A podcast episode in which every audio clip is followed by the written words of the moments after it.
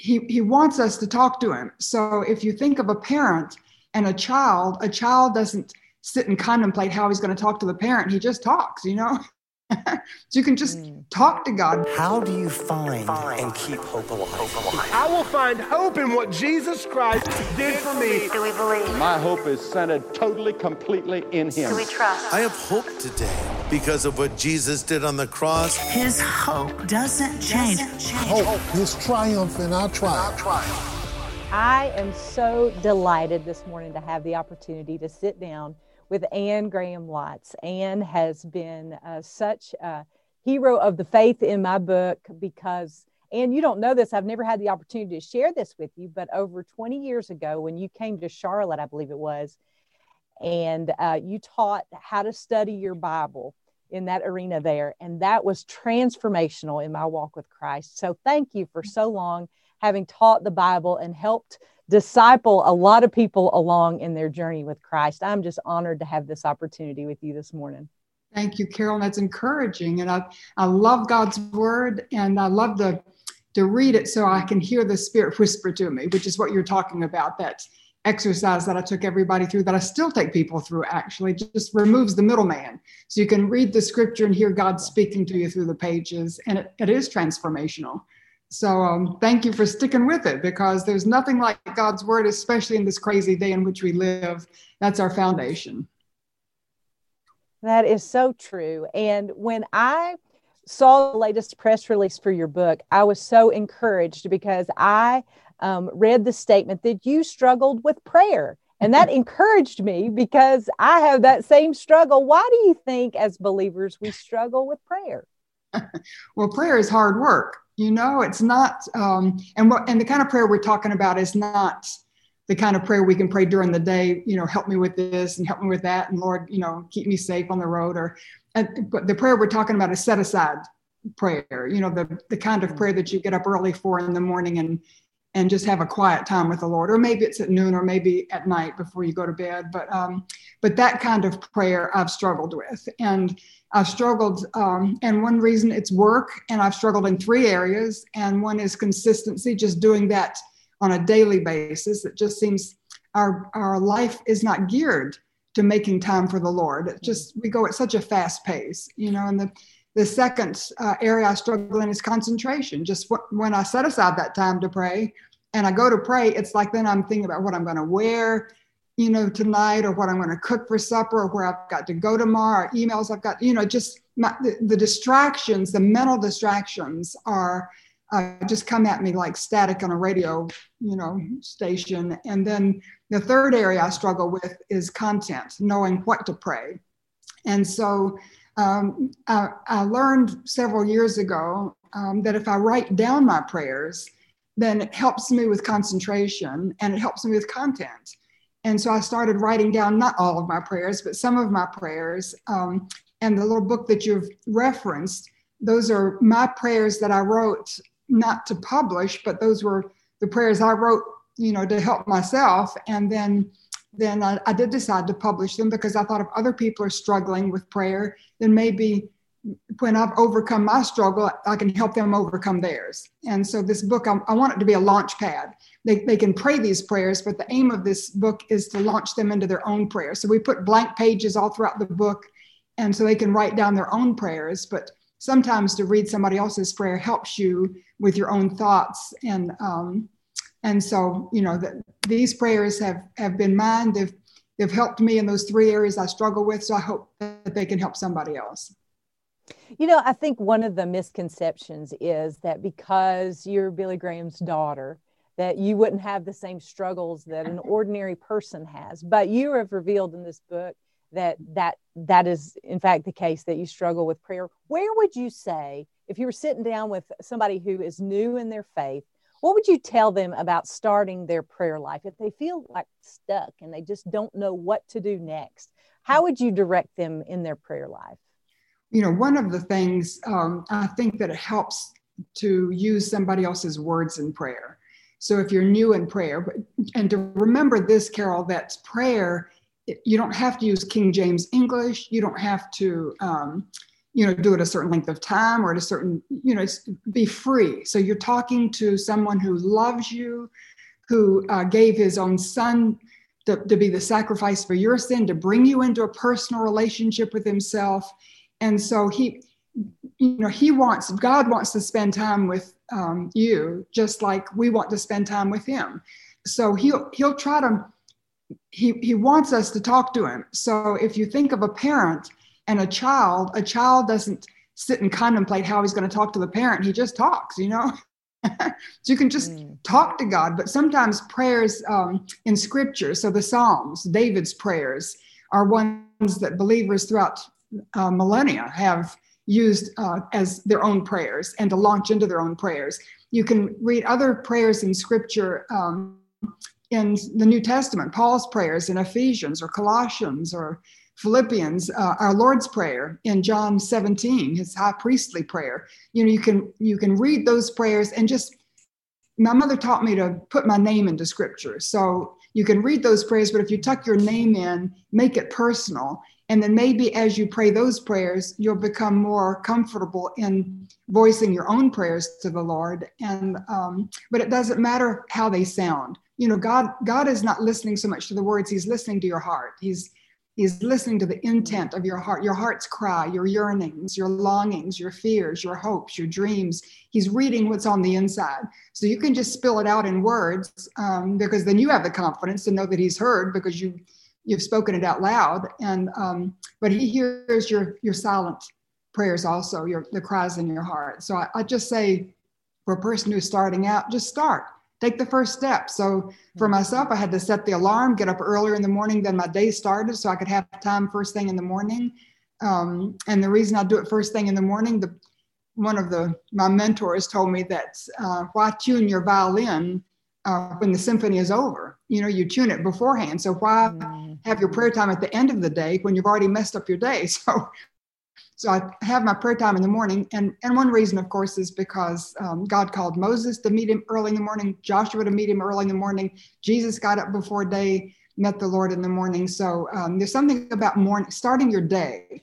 And, and you know the time length you decide what the time length is going to be it can be five minutes it can be 15 minutes it can be an hour whatever you're comfortable with um, and i do suggest that you have a particular place and, and right now it's getting too cold to go outside. But uh, in the summertime, I'm down in Raleigh and it's warm enough I can go outside and have that set aside time outside and um, and it just helps sometimes to change place. But but I keep all of my my Bible, my notebook, my pen, my glasses, my Kleenex. I keep it in a bag so I can move it if I need to. But otherwise, um, at this time of year, I, I, sit beside the fire and I have my things right beside me. And um, so I meet the Lord. I, I have everything I need for my prayer time in a certain place so I don't have to go scrounging around looking for it in the morning. Um, so for somebody who's just starting, I would say set aside that time, gather your Bible, a notebook, a pen.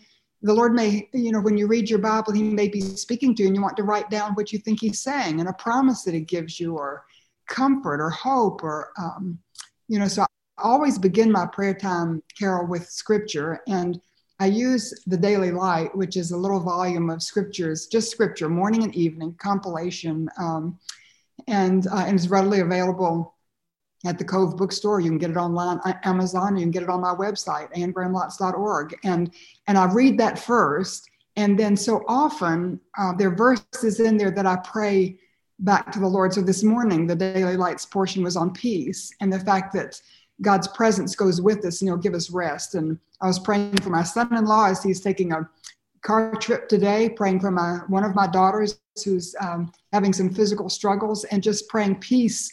You know, claiming those verses, peace over my family, and um, so, or you can just take the Psalms and just begin your prayer time just reading a psalm, and then springing off of that to talk to the Lord about what you've read. But uh, God, God is a God of the Word you know so the spirit of god works through the scriptures. And um, so so i read my bible or i read the word and he speaks to me but then i, I talk to him in prayer and read back to him. So uh, or talk back to him in prayer. So so it's a conversation.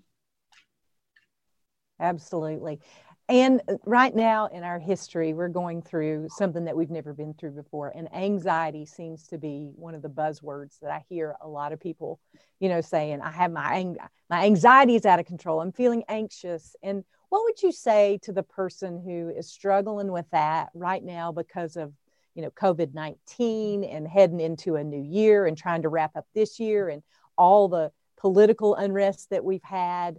How can prayer be a, a solace for us as believers?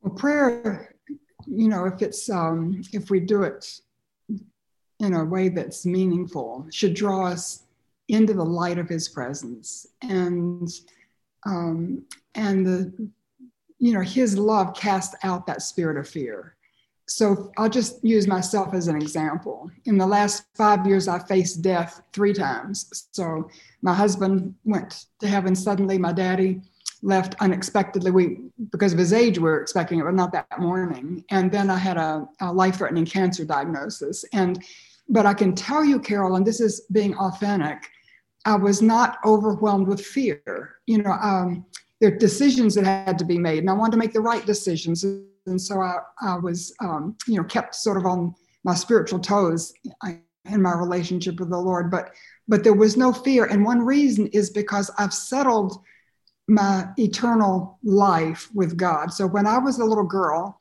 I was up up in the mountains, and I had watched a picture of Jesus on TV. And when it came to the cross, I believed He had died for me.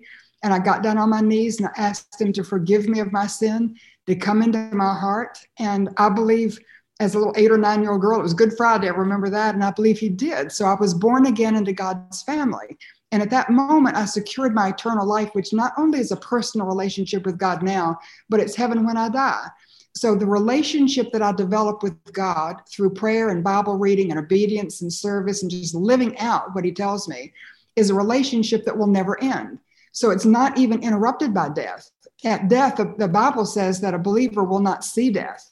So an unbeliever dies in a way that you and I will never die because when we close our eyes to this life, we open them to the face of Jesus and and our faith becomes sight. So death is just a um, it's an entrance into his presence. This fear of COVID underneath it, I think, is a fear of death. We're afraid to die. We're afraid to get sick and die. And I'm not afraid of that.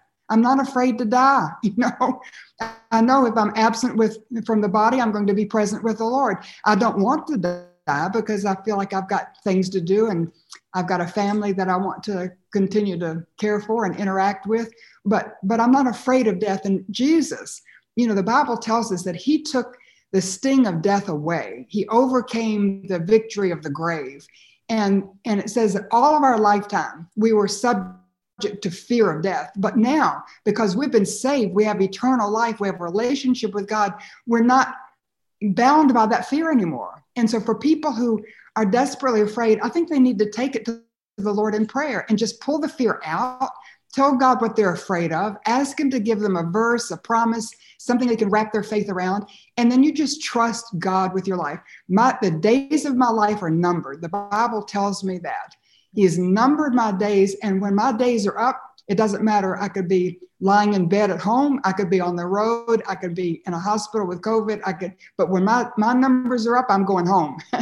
so you can't extend your life. Mm-hmm. You can't shorten it. You just put your life into God's hands and trust Him. He's a good, good Father, and His will for you is best. So you can just rest in His will and just trust Him with the outcome of this pestilence. And yes, we want to be careful, you know, but I, I'm not one into mass and all that, but I do it because other people seem to feel they need that. And so I want to be respectful and keep a distance and wash my hands and, and all that. But, but uh, underneath, it's not because I'm afraid. I'm just trying to be sensitive to how other people are. Um, but I know I'm fine. And I know if I get COVID and die, and I've got those underlying things, you know, with cancer and my age, I, I, have the underlying things that would make me at risk, and it's okay with me because I know my life is in God's hands. It's not in the hands of COVID or some virus or some hospital. It's in God's hands, and I trust Him. Yeah, such a good word. Thank you for sharing that with us. Um, what would you say? And, and maybe maybe this is in the form of a prayer. I'm I'm not sure, but as we head into a new year, after this year is gone and after 2020 is a memory, and as we head into the new year, what do you feel like God is is laying on your heart to share with people, um, given what we've been through and where we're headed? Well, nobody knows where we're headed, and um, and the wonderful thing about trusting in the Lord is that He knows. So we don't know what the future holds, but we know who holds the future, and so um, I just encourage people to follow Jesus and one step at a time. You don't have to know where you're going. You don't have to know what next year holds. Just every day you get up, you read your Bible, you pray, you offer your life to Him that day, you live it out in obedience. Whatever He tells you to do, you do. Wherever He says to go, you go. Whatever He says for you to say, you say. You know, and you just you just mm-hmm. learn to to live by faith and walk by faith and serve the Lord and grow in your love with him and um, and then you know then the future will unfold as he chooses but I, I do believe right now carol and i will tell you this and i will tell those who are listening this is a time for god's people to pray because the enemy is on a rampage. There's a huge huge battle in the spirit world. I can tell you that. And we're just what we're seeing on the streets what we're seeing in the polls and the election results that's just uh, like the tip of the iceberg. The real battle is going on invisibly in the invisible world. And I believe it's because uh, time is very short. I believe Jesus is very soon to come back, and the enemy knows his days are numbered. And so the enemy is going after not only God's people, the fact that churches are shut down, you know, but it's interesting, isn't it, that that the devil can shut down the churches, but then we've got Zoom and we can connect. And it, maybe the church right now is stronger than it's ever been because it's um, it's at home and it's the way it started out in Acts, sort of. And um, but at the same time, we see the enemy coming after God's people and coming after our nation, coming after Israel, coming after freedom. And and I believe uh, almost what I see in the world, Carol, if I can be so bold, I see it as a setup for the Antichrist, this world reset. That's what that is. And so we're we're right on the edge of the end of all things. And so it's a time to get right with God, to make sure that our sins are confessed, that we, we repent, that we ask the Lord to fill us and use us. When Jesus comes back five minutes before I see him face to face, I don't want to have any regrets. I want to live my life to the fullest in accordance with his will, so that, as Peter says, we would have an abundant entrance into heaven, um, many crowns to lay at his feet. So, this is a time to be alert and to be about our Father's business because I believe Jesus is coming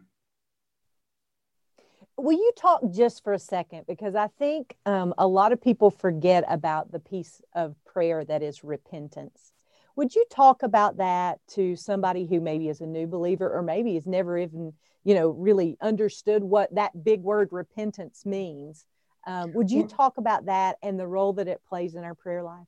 Sure. Um, the psalmist said that if we regard iniquity or sin or wrongdoing in our hearts then god won't hear our prayers. So um, so repentance is just turning away from wrongdoing it's just stop those you know wrong habits and and we need god's help. If it's a habit you need god's help to but he, but he will he's given you the holy spirit. So you have the power of god within you to stop doing those wrong things. And we turn away from the wrong things. And that's what repentance is. It's just an about face. And you've been living for yourself, you've been indulging in sinful habits, you've been looking at things on the internet or magazines or television. You should never be watching. You should, you're talking in a way that's um, not pleasing to God. Um, you know, there's so many things. And so in the back of that prayer book, I put a list of sins that sometimes we don't think of as sins, but just uh, ones that God convicted me of and it was several years ago. Um, you know, I hate to confess, but I was so superficial in my relationship with God that I didn't see the sin in my life, and um, and God had to show it to me. It was a very painful experience. Seven days, He just revealed sin in my life that I didn't know was there, and every time I opened my Bible, instead of being comforted or given a promise, I was given a conviction. You know, He was revealing to me sin um, that I had to confess and, and, tell God I was sorry for asking to cleanse me of it. I know I'm forgiven because I've been to the cross, but I need the sin cleansed and removed so I can be filled with His Spirit. Uh, at the end of the seven days, uh, He let me know through Scripture that He was finished for that time, and I felt um, I felt released. I felt a freedom. I felt a, a cleansing, a fullness of blessing. Um, it was very precious, and so repentance is just confessing your sin and then turning away from it. It's not just we can name a sin and then keep right on sinning. That's not what repentance is. Uh, repentance is naming your sin, confessing it, and then turning away from it. And um, and the, the critical thing, even for our nation, Carol, is that Chronicles um, 7:13 says, "When I send a pestilence, you know, then God says of my people who are called by my name will humble themselves, pray, seek my face, and if they will turn from their sinful ways, if we would turn from all the wrongdoing, if we would repent of our sin, then he says, I'll hear their prayer, I'll forgive their sin, and I'll heal their land. So I believe what's going on in America, um, one reason we're in such division and turmoil and anger is because the church really hasn't been the church. Can I just say that? And I mean the church, not the organized church, but individual believers who make up the church. And it's time for us as individual believers to get right with God to ask Him to cleanse us of sin, to confess it, turn away from it, ask Him to fill us, and then use us in these last days. So, so repentance is um, sort of, I guess, a theological term or old fashioned term, but it just means stop it. You know, stop it and turn away from your sin. And if you don't know what your sin is, you need to read your Bible. But the Holy Spirit will let you know what it is. So you've been talking, you know, trash, and then all of a sudden you talk trash and you think, you know, I shouldn't have said that. That's the Holy Spirit you know and so you you yield to the holy spirit you don't talk like that again or you're looking on your computer at stuff and and you've been doing it and you sort of have a habit there and you're just indulging you think it doesn't bother anybody and then you're looking at it and think you know i don't think i should be looking at this stuff. That's the holy spirit. So you just you know stop turn off your computer. And um, so so the holy spirit will convict you of sin. Um, and he can do that through scripture. He can do that just through that check in your spirit. He can do that. It's most painful sometimes when he does it through somebody else. and if it's a spouse who says, mm. points out your sin or a child, you know, and that can hurt, but but we need to take it because God can speak to us through other people and convict us of sin that needs to be confessed, turned away from, that we might be filled with His Spirit. Because in the fullness of His Spirit, that's where the fullness of blessing is, the fullness of power, the peace, the hope, the joy, all the things that you heard about that the Christian life offered, but perhaps you're not experiencing. And one reason is because there's sin that you're harboring in your heart. And um, so you confess your sin, turn away from it, ask the Lord to fill you, and then just, you know, start reading your Bible, praying, living out what He says to you, and um, and learning every day to to get to know Him, to love Him, to obey Him, to serve Him. One day we're going to see Him face to face. I can't wait for that day. And yeah, your whole family has spent their lives telling other people about that. So I'm, I'm very excited about this book and about the opportunity to serve as part of your family's ministry. Um, how can we best pray for you, Anne? Well, you know, um, just pray that in these um, critical times that I'll I'll be right with the Lord, that I'll keep my, you know, what some people call a short accounts with Him, that my sin would be confessed, that I would be filled with His Spirit, that I wouldn't miss anything He has for me. And sometimes um, we can get tired and weary, and um, and you know, it can take the sharp edge of our sensitivity to the Spirit away, and I don't want to lose that.